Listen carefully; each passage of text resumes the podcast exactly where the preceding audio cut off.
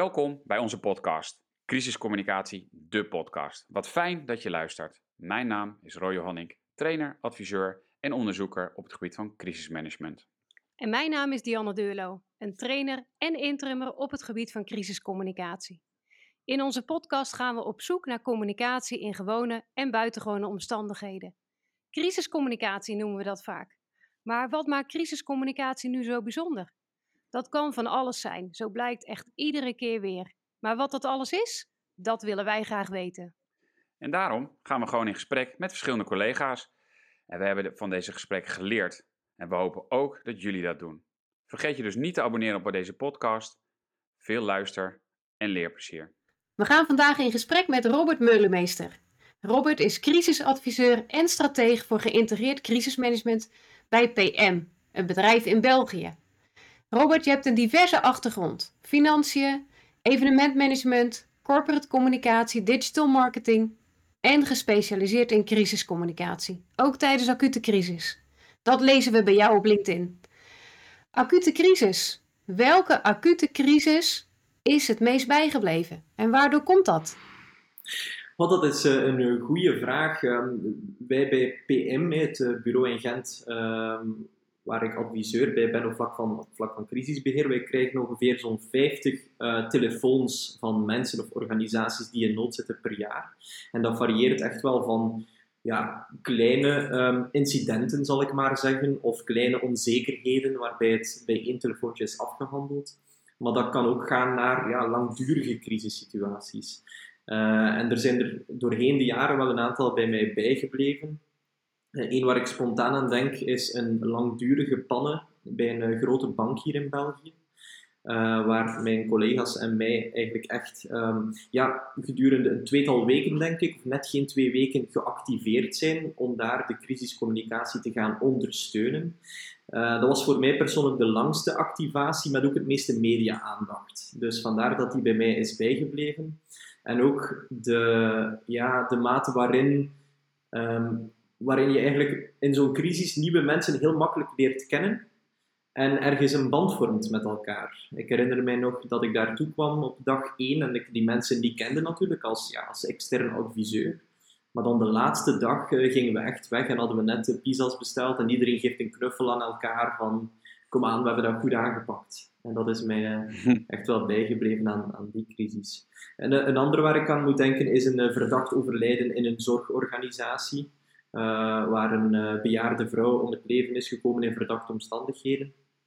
Uh, en dat was een van mijn eerste crisissituaties waar ik zowel ja, de beleidswerking van de organisatie heb geadviseerd, als ook de crisiscommunicatie. Um, in tegenstelling tot de situatie van de bank was dat een, ja, een lokale organisatie met een klein managementteam, met minder personeel ter beschikking. En daardoor misschien ook wel uh, dat het allemaal iets emotioneler was. Um, en dat, ja, dat was op zich ook een, zeer bijzondere crisissituatie die mij altijd bijblijft. En Diane en ik zijn eigenlijk ook op zoek naar die bijzondere omstandigheden, hè, of, of buitengewone omstandigheden, hoe je het ook noemt. En je zegt met sommige uh, incidenten, crisis, doe ik af met één telefoontje. Dan denk ik, huh? Eén telefoontje? hoe gaat het in zijn werk? Hey Robert, en dan hebben ze één vraag en klaar is het? Ja, klopt. Um, wat we dikwijls merken is dat, zeker als het een situatie is waar bijvoorbeeld pers op de loer ligt, of men denkt dat het imago van de organisatie dreigt beschadigd te worden, ja, dan is het soms moeilijk voor mensen die in de organisatie werken om uh, los te komen en een soort van helikopterview aan te nemen. Dus die zitten eigenlijk zodanig in de situatie uh, verwikkeld dat die soms met één telefoontje genoeg hebben om de situatie weer in perspectief te kunnen plaatsen. Van, oh ja, ja we kunnen het eigenlijk ook zo aanvliegen. Uh, of dat is eigenlijk ook een optie, daar had ik zelf nog niet over nagedacht. Oké, okay, dankjewel, prima. Uh, dus dat is ook al meerdere keren gebeurd. En dan zijn wij uiteraard ook heel blij als wij met één keer te kunnen nudgen, bij wijze van spreken, een organisatie op een nieuwe denkpiste kunnen zetten, om de situatie anders te bekijken ja, dan is dat natuurlijk fantastisch. En als zij dan capaciteit, competenties genoeg hebben om uh, die nieuwe aanpak dan zelf in de realiteit om te zetten, ja, dan is dat helemaal top. Kun je ons vertellen welke vragen je dan stelt um, ja. aan, aan degene die jou belt? Zijn dat, is dat altijd eenzelfde set aan vragen? Voor mij persoonlijk wel. Uh, ik ben iemand die um, ja, best wel comfortabel is in chaos, om het zo te zeggen. Maar als ik een noodtelefoon of een noodoproep krijg, uh, dan helpt het mij wel om een aantal basisvragen te stellen. Um, wat daar ook bij speelt, is dat wij werkelijk van alle soorten organisaties telefoon kunnen krijgen. En dat varieert van, ja, ik zeg maar wat, een ziekenhuis tot een voetbalclub tot een nucleaire installatie. En uh, ik, ik, ben niet in alles gespecialiseerd. Uh, dus ik moet gewoon veel vragen stellen om de situatie goed te kunnen begrijpen. Dus de eerste vragen die ik altijd stel, polsen echt naar een soort van ja, situatierapport. Wat zijn de feiten? Uh, wat zijn jullie allemaal aan het ondernemen? Uh, wat is de nood waarom u mij belt? En niet naar een collega belt of zoiets. Dus eigenlijk een beetje de situatie inschatten. En dan stel ik ook nog een, een, een, andere reeks vragen. Die is een beetje gelinkt aan geïntegreerd crisisbeheer. Dus we hebben het niet enkel over communicatie, maar wel communicatie, continuïteit en het ja, bredere plaatje daarom, daaromheen. Vragen die ik dan ook altijd stel is van, oké, welke impact of welke consequenties heeft deze situatie voor uw organisatie? Bijvoorbeeld, ja, denkt u dat de continuïteit in het gevaar komt?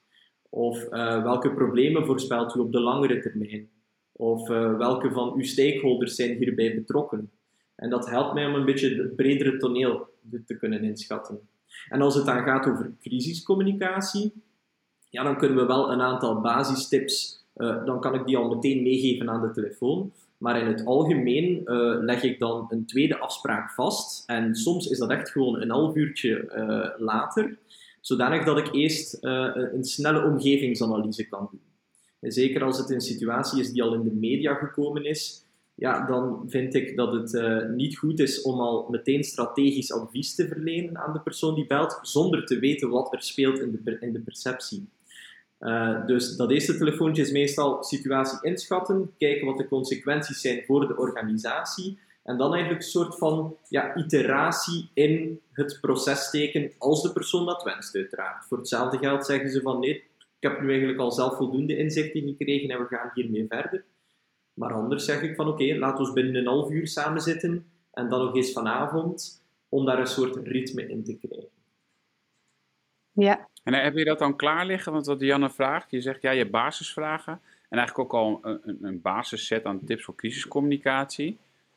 Heb je die altijd naast je liggen? Of? Goh, uh, ik heb die op mijn iPad staan. Uh, maar eerlijkheid gebiedt mij ook om te zeggen dat ik die dan nooit gebruik. Uh, we, ken, we, ken, okay. we, kennen het allemaal natuurlijk.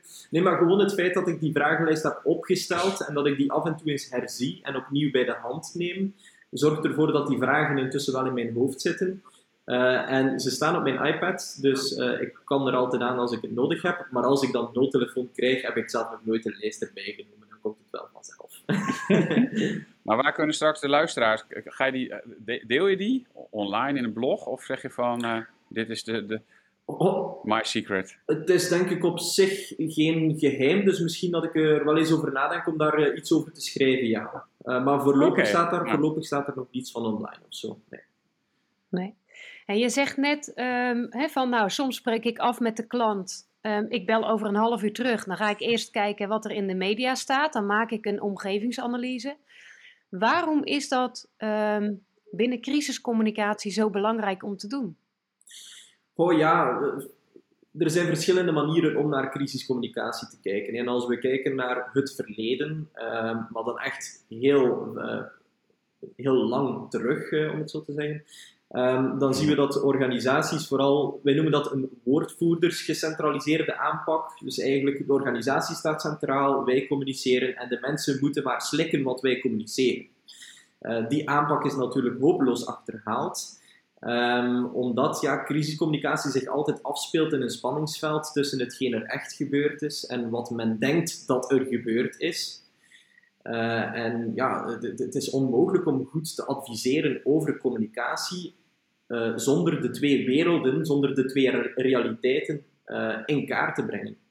Dus we moeten absoluut weten wat, wat de impact is van de situatie bij de belanghebbenden. We moeten weten wat hun, ja, wat hun informatienoden zijn, welk sentiment zij hebben bij de situatie. En dat heeft ons al een aantal keren serieus verrast, om eerlijk te zijn. Kan je een voorbeeld noemen? Goh, ik, Waar dan de verrassing zit? ja, onlangs bijvoorbeeld, ehm, ik zal uiteraard geen namen noemen, maar uiteraard was een, een klant van ons betrokken bij een, eh, of vernoemd, of het onderwerp zal ik zeggen, van een, eh, eh, een reportage op de nationale televisie, waarvoor we eigenlijk ja, heel veel hadden voorbereid. Ehm, en uiteindelijk bleek dat de respons op die reportage ja, vrij miniem was. Dus we hadden gedacht van ja, dat is een reportage. Ehm, sociale media was toen ook al, eh, was toen ook al eh, volop ja, in, in gebruik. En we hadden gedacht van mensen gaan hier massaal over eh, tweeten en facebooken en discussies over opzetten. En dat bleek zo niet te zijn. Dus ehm, als, we, als, ik geen, of als we geen rekening zouden gehouden hebben met de perceptie, dan had ons advies er helemaal anders uitgezien dan dat we het wel deden. Eh, dus we hebben dan bijvoorbeeld geadviseerd op basis van de beperkte impact, hebben we gezegd van focus op je interne communicatie. Het is niet nodig om hier extern veel, eh, veel meer mee te gaan doen, want zoals we zien liggen de mensen er niet wakker van. Zo'n advies kan je natuurlijk alleen maar verlenen eh, wanneer je die perceptie ook hebt geanalyseerd. Want anders. Ja, want anders uh, dan adviseer je de organisatie om ja, breed naar buiten te komen met van alles en nog wat. En dan, ja, dan wakkeren ze het zelf aan. En dan kunnen de gevolgen uh, erger zijn, inderdaad. Ja. Ja. ja, ik vind dat heel mooi dat je um, dus op basis daarvan kijkt. Um, en, en inderdaad dus soms, soms ook adviseert om misschien minder groots naar buiten toe te communiceren. Hè? We schieten Althans, wij merken dat vaak. We schieten vaak in een reflex van uh, we moeten nu naar buiten toe communiceren en we moeten het groots aanpakken. Uh, terwijl de buitenwereld het helemaal niet als groot en heftig beleeft. Uh, en dan moet je kijken, wat is dan passend? En uh, is het misschien niet nodig om een burgemeester al een podium te geven, maar moeten we dat op een hele andere manier doen? En moeten we iets doen wat veel beter past bij de behoefte die er nu is?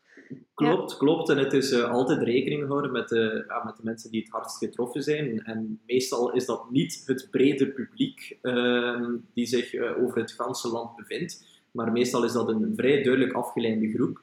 En als je dan op die mensen focust, ja, dan is dat meestal al eh, het grootste deel van het werk. Um, en die mis je vaak als je prioriteit geeft aan brede perscommunicatie en zo.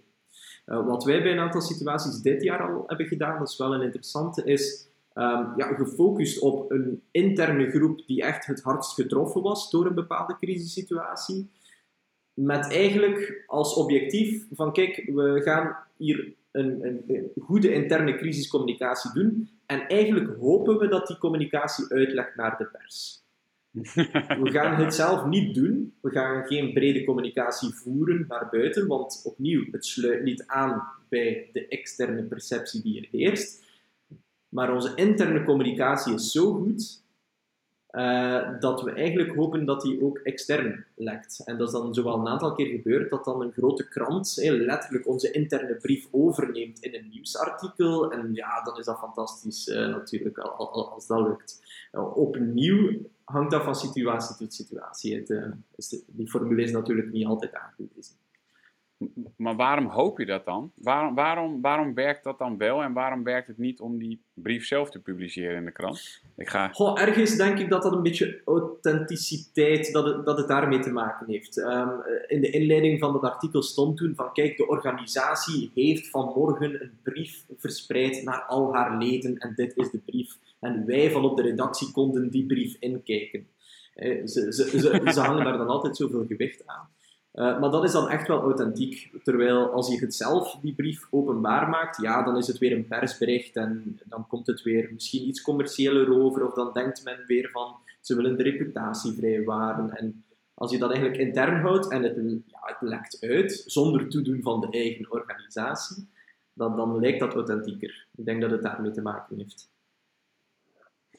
Ja, want in Nederland hebben we best wel veel discussie gehad nu je dit zegt. Uh, namelijk alle maatregelen rondom corona, standaard waren die uitgelekt. En op een gegeven moment zei iedereen, nou, dinsdag is de persconferentie. Dan weten we dat we zondag of maandag, dat we de maatregelen al weten. En die maatregelen klopt op een gegeven moment ook 90 tot 95 procent. Dus ja, dan, dan werkt die strategie volgens mij ook niet meer. Tenminste, ik, ik denk ook dat het een strategie is. Nee, in dat geval werkt het ook uh, werkt het niet, hè, voor alle duidelijkheid. Gewoon omdat ja, de, de, de groep mensen die getroffen is, is niet meer een duidelijk afgeleide groep, maar is het volledige land.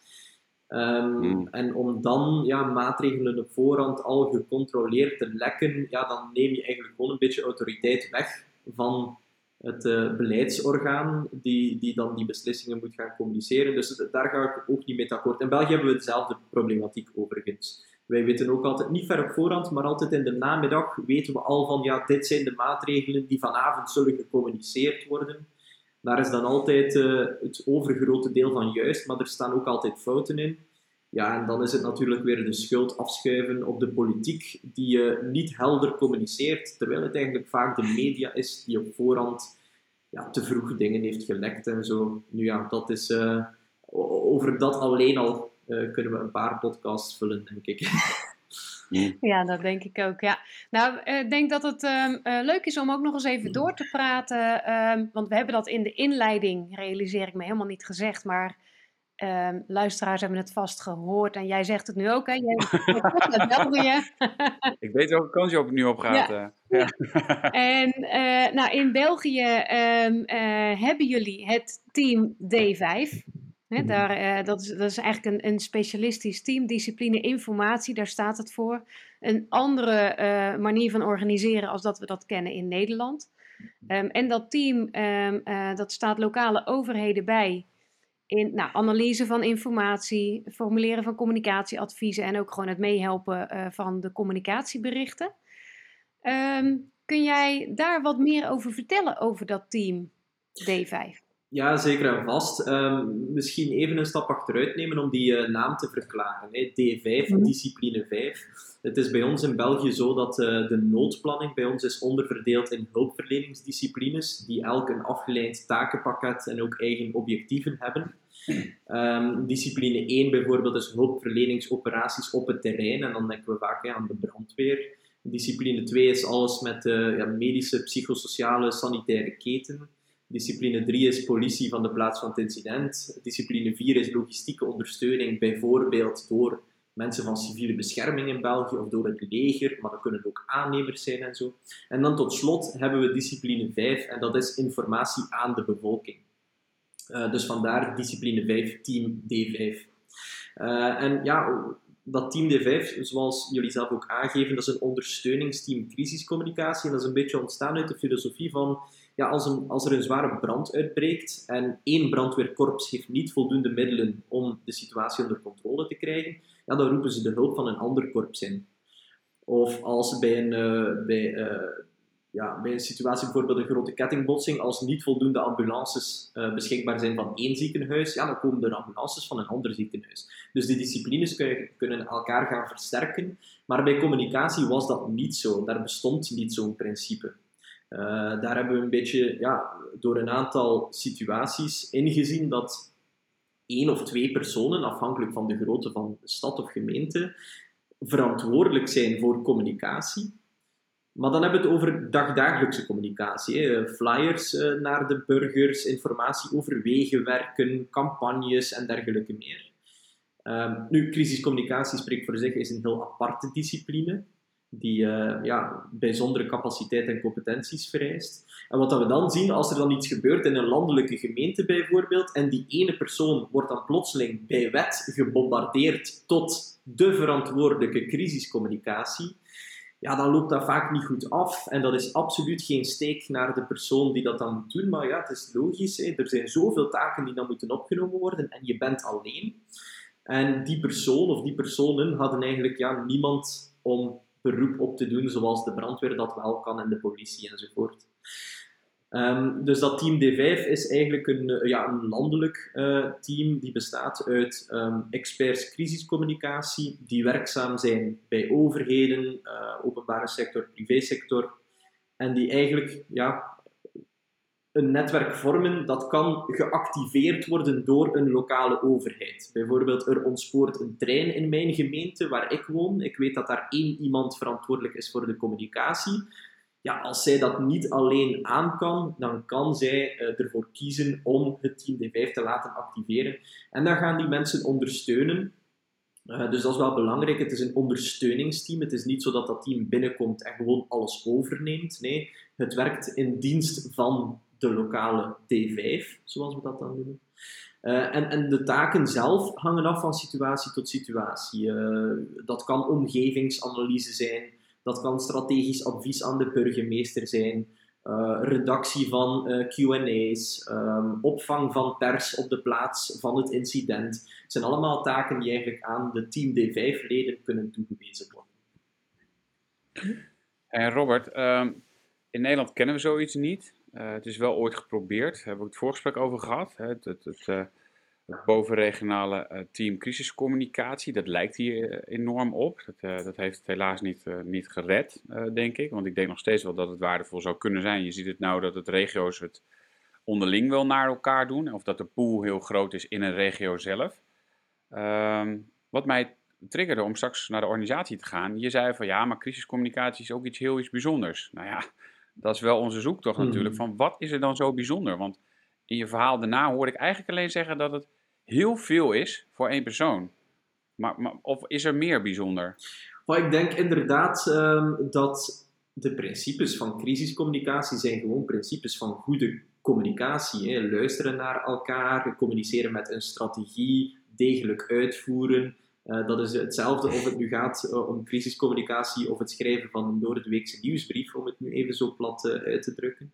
Maar, maar, het is veel. Het is veel, het is complex, er is veel onzekerheid, er is grote tijdsdruk. Um, en dat zijn nu eenmaal dingen die, um, ja, die ervoor zorgen dat je, dat je eigenlijk best wel wat hulp kan gebruiken. En het is goed om, er, allee, om dan zo'n team D5 als optie te hebben. Ja, het mooie is, je noemt precies de drie dingen op waar Diane en ik zijn natuurlijk een beetje aan het zoeken, in deze podcast ook. En we proberen dan die dingen naar boven te halen van waar maakt het bijzonder. En je noemt exact, want ja, de luisteraar ziet natuurlijk niet dat ik drie vingers ophoud. Maar je noemt exact de drie vingers, die, of de drie vingers, de drie punten die, uh, die Diane en ik op voorhand gewoon hebben geanalyseerd. En ook op basis van de podcast, die we hopelijk nog veel meer mogen opnemen. Je zegt één, het is, gewoon, het is veel, het is echt veel. Twee, zeg je, het is complex. Het, complex, uh, nou ja, wat is dan complex volgens jou, weet je? Hoe, hoe zou je complex moeten definiëren? Wat is complex dan? Um, je communiceert over zaken waar je geen kennis over hebt. Ik denk dat ik het nu in eerste instantie zo zou definiëren. Stel dat, uh, mm -hmm. stel dat er bij mij in de gemeente een tankwagen ontspoort en ik, communicatieambtenaar, moet plots gaan communiceren over chemicaliën en impact op de gezondheid van de buren voor mij is dat complex, want dat is materie ja. waar ik geen kennis over heb. Ja, zo duiden wij het ook mee. Dat het complex ook gewoon door de partijen waar je niet dagelijks mee te maken hebt, maar die wel in je, in je gemeente, om het in een gemeente te laten voorbij kunnen komen. Het zijn dus ander type organisaties die je niet dagelijks ontmoet, om het zo maar te zeggen. Klopt. En de laatste die je zei was, uh, was onzekerheid. Hè? Gewoon de onzekerheid aan data, want je hebt niet meteen alle informatie uh, ter beschikking. Nou ja, die drie punten zien we eigenlijk wel vaker terugkomen als we het vragen. Dus, uh, dus vandaar mijn grote glimlach uh, net bij jou verhaal. Als ik daar nog een... En je zegt daarna... Sorry, oh, sorry. als ik daar nog een vierde mag aan toevoegen, um, is ah. uh, vraag naar informatie. Um, dat is ook iets dat ja. tijdens, een, tijdens een crisis veel prominenter aanwezig is dan in vredestijd. Is, men heeft allemaal zo snel informatie nodig, nu meer dan ooit. en ja, het gaat, gaat hand in hand met tijdsdruk natuurlijk. Hè. maar die vraag naar informatie ja, zet heel veel druk op crisiscommunicatieteams. Ja, ja dus, maar dat is een verbijzondering van die eerste, waar die over hebben. Het is veel. En normaal vragen mensen ook wel iets van waar staat dat of waar staat dit op de website of ik heb daar informatie over. Maar je zegt nu, de, de, en dat noemen we vaak de maatschappelijke informatiebehoefte, hè, die is groter en die is heftiger dan ooit. Dat kan je in je eentje niet aan. Dus ik heb team D5 nodig, mm.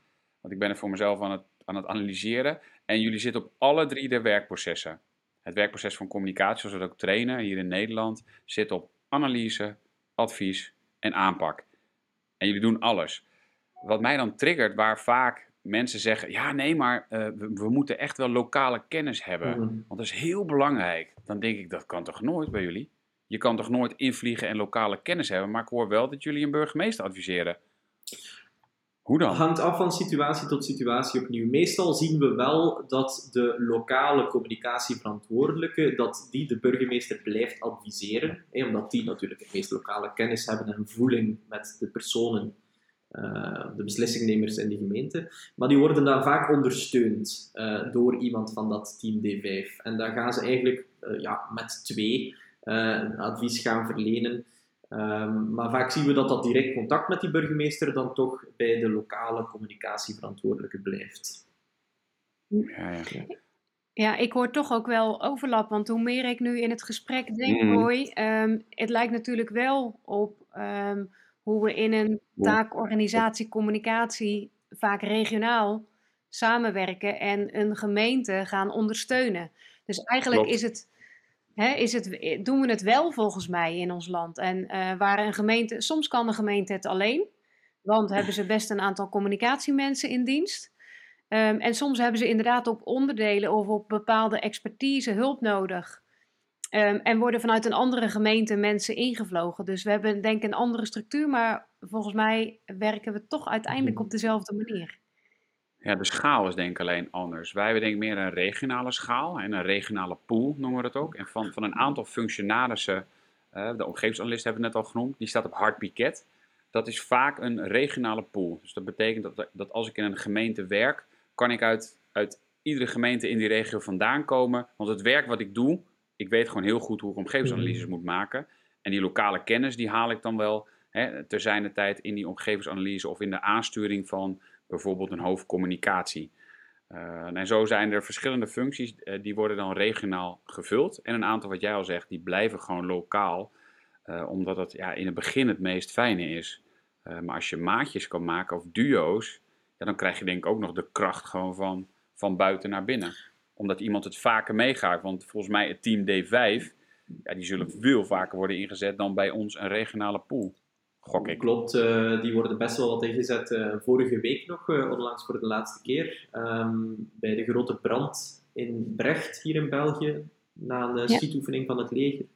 daar zijn die toen ingezet um, om, om, een aantal communicatietaken in te vullen.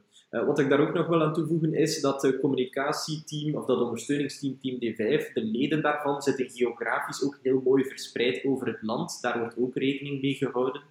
Um, dus stel dat er iets gebeurt in mijn gemeente, of eender welke gemeente, als er dan gezocht wordt naar ondersteuning bij het adviseren van de burgemeester bijvoorbeeld, dan kunnen we eigenlijk gaan kijken van ja, welke persoon zit daar het dichtst bij, om toch een beetje die lokale voeling te hebben. Um, ja, ik, ik, kan perfect naar een buurgemeente gaan bijvoorbeeld om daar iemand te, te adviseren, of, of, mensen van Team D5 kunnen naar hun buurgemeentes gaan en toch nog die lokale voeling hebben. Dat. Ja. Maar hoeveel mensen zitten er eigenlijk in? Ja. Uh, dat zijn er, als ik het goed heb, een dertigtal. Uh, maar het exacte okay. aantal uh, ontglipt mij even. Zo weinig? Ja, dat zijn er... Jan, ik denk dat wij in Nederland iets niet goed doen hoor. Dit is een stuk goedkoper dan we in Nederland doen.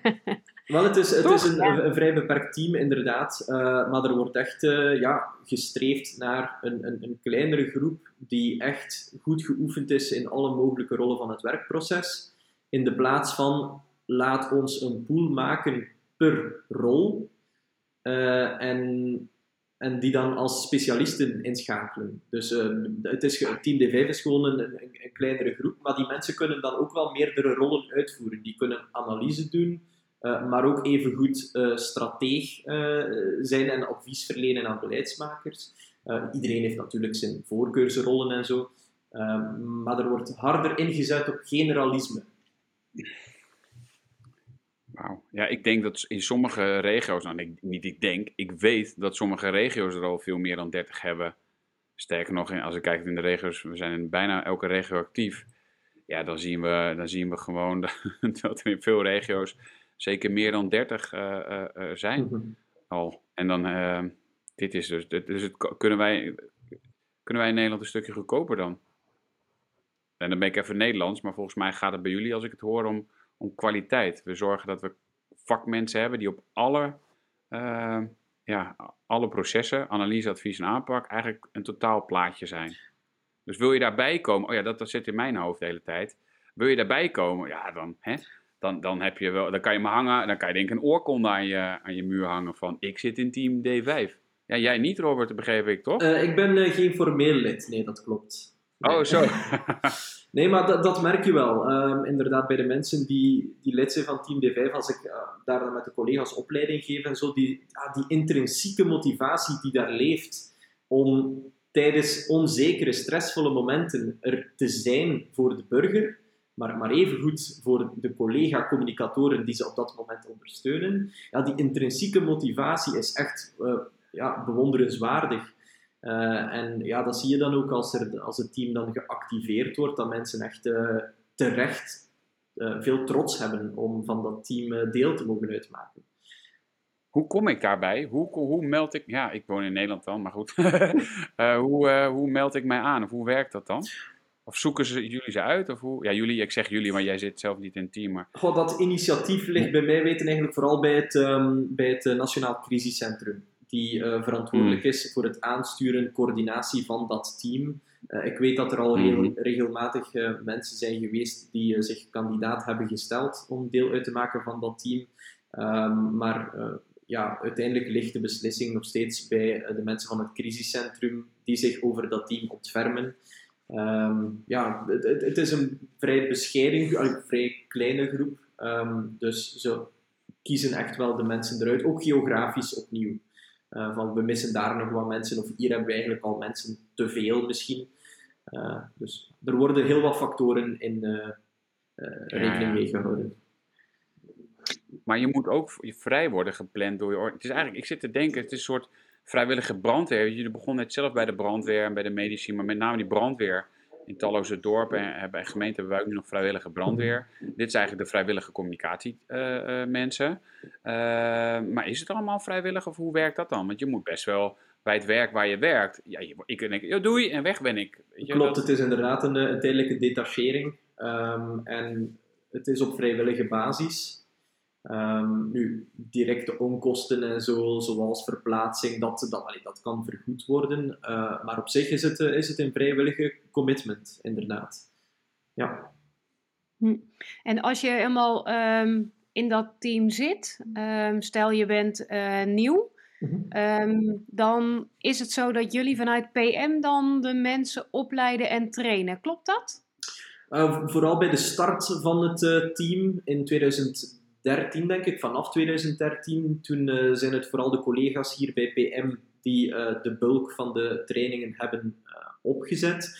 Maar nu is het zo dat die training load eigenlijk een beetje verdeeld is tussen ja, de, de experts van het crisiscentrum uiteraard en organisatie zoals PM. wij geven ook af en toe nog eens opleidingen en zo. Um, nu is dat wel al even geleden door corona uiteraard. Um, nee, maar dat team, zeker nieuwkomers, krijgen dan wel echt een, ja, een doorgedreven opleiding. En voor de rest worden er jaarlijks ook initiatieven opgezet. Uh, niet alleen om de kennis van het proces en zo een beetje aan te scherpen nog bij de mensen, maar ook gewoon om die band te versterken. De, de, de informele band. Uh, want ja, dat is, natuurlijk ook zeer belangrijk tijdens crisis, dat je elkaar kent, dat je weet wat je aan elkaar hebt en zo. Dus daar wordt echt wel veel aandacht aan besteed. Ja, want uiteindelijk moet je het, ja, je moet het met elkaar doen. En dan is het heel fijn als die onderlinge band goed is. En uh, ja. Klopt. Ja. Je had nog uh, in het begin al, en, dat, en dat, ik weet ook dat het op de website uh, bij staat, geïntegreerd crisisbeheer. En ik hoorde je net ook zeggen, ik ben niet alleen maar communicatieadviseur soms, maar ik adviseer ook nog gewoon over het crisisbeheer. En kan je daar wat over Wat is geïntegreerd crisisbeheer? Want dat, die terminologie kennen we in Nederland niet. Ja, als wij het hebben over uh, geïntegreerd crisisbeheer, dan denken wij aan wat wij noemen de gouden driehoek um, van operationeel crisisbeheer, strategisch crisismanagement en crisiscommunicatie. En met operationeel crisisbeheer kijken we echt naar ja, de bron van een bepaalde crisissituatie, echt de impact Um, en met strategisch crisismanagement kijken we naar de consequenties die de crisis voor de organisatie veroorzaakt. Bijvoorbeeld, uh, de bron zou kunnen zijn, of op operationeel vlak, uh, er is een, um, ja, een IT-fout gebeurd. Ergens in onze servers is er iets misgelopen en we hebben een pannen. het oplossen van dat probleem is operationeel crisisbeheer. Mhm. Maar dan, oké, welke consequenties heeft dat nu voor de rest van onze organisatie? Dat bedoelen we met strategisch crisismanagement. En het spreekt voor zich dat zowel over de bron als over de consequenties moet gecommuniceerd worden, zowel, zowel intern als extern. En dat is dan weer vervat in het eh, derde domein, crisiscommunicatie. En uh, bij PM kijken we eigenlijk altijd zoveel mogelijk naar de integratie van die drie domeinen en niet naar één domein afzonderlijk. En jij, zit, en jij zit dus vooral op het strategische en op het crisiscommunicatiedeel. Klopt. Um, de principes van goed crisisbeheer zijn uiteraard ook steeds van toepassing op um, operationeel crisisbeheer. Uh, maar het spreekt voor zich als het gaat over branden blussen, als het gaat over servers schoonmaken. Dat zijn dingen waar ik minder kaas van gegeten heb. Dus daar zijn daar experten voor die operationeel worden ingeschakeld. Uh, maar de principes in zaken coördinatie en informatiedoorstroming en beslissings, uh, besluitvorming en zo, dat, uh, dat, is ook van toepassing op, op, dat is van toepassing op elk domein van geïntegreerd crisisbeheer. Dus in, die, in dat opzicht proberen we ook zeer generalistisch te werk te gaan. Kom je wel situaties tegen waarin het niet geïntegreerd is en wat doe je dan? Um, God, dat is een. Ja. Ja, er zijn situaties waarin het, uh, waarin het minder geïntegreerd is. Uh, ja, wat doen we dan? Dan focussen we op het domein waar het over gaat. Um, zonder uit het oog te verliezen dat die andere domeinen wel nog steeds bestaan. Ik kan nu heel moeilijk op, op een concreet voorbeeld komen. Maar soms gebeurt het gewoon dat er echt een communicatievraag wordt gesteld van kijk, wij ontvingen net deze boze e-mail of uh, deze boze Facebook-post gericht aan onze organisatie. En daar is, zijn best wel al wat likes opgekomen en zo. Dus er ontstaat een negatieve perceptie tegenover onze organisatie. Hoe moeten we hierop, uh, hierop reageren? Ja, dat is dan natuurlijk voornamelijk een communicatievraag. Maar toch altijd proberen we in ons achterhoofd te houden van... Ja, kan deze negatieve Facebook-post een, een, een consequentie hebben op de bredere activiteiten van onze organisatie. Soms is het antwoord dan nee, en dan moeten we gewoon een goed antwoord schrijven, en dan ligt de focus op redactie. Um, en ja, dan is het echt communicatie dat dan ook. Ja, maar dan krijgt communicatie weer vervolgens de schuld dat het gewoon een slecht stuk is geschreven. Dat, uh, dat ja, dat, het, is gemakkelijk. In communicatie wordt vaak stiefmoederlijk behandeld. Um, Mooi. Ja, dat, ja. Het, het, is, het is een zachte discipline. Um, als je in... wat, wat, hoe gaan we dat veranderen? Want ik, uh, ja, ik worstel hier zelf af en toe wel mee. En Diane en ik hebben het ook wel over, ook met anderen in de podcast. Mm -hmm.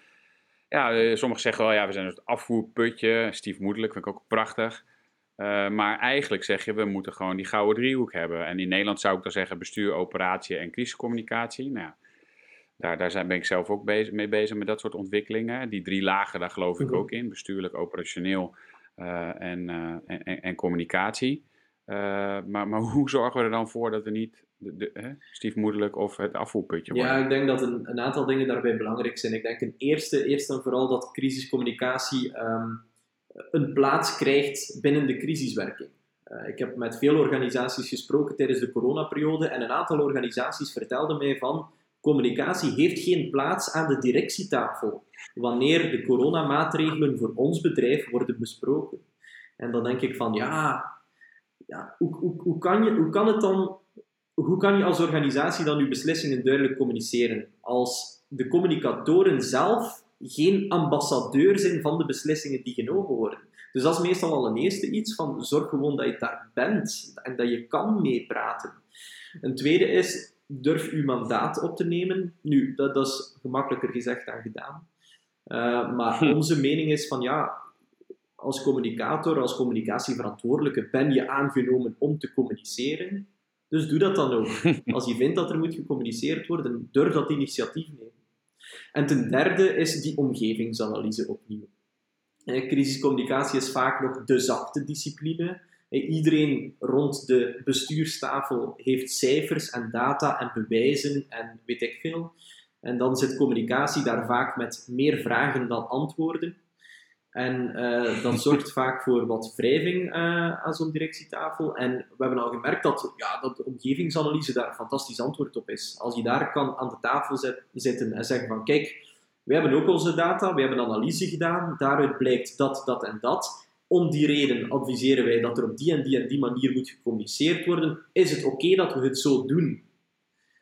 Ja, dat is een heel andere aanpak dan dat je daar zit en zegt van Hmm, ik denk dat we misschien best een keer een e-mail uitsturen. Denken jullie dat ook? Allee, ik ben het nu een beetje op flessen aan het trekken natuurlijk, maar echt um, ja, daar proactief en met initiatief komen, gestaafd met data, dat helpt echt wel.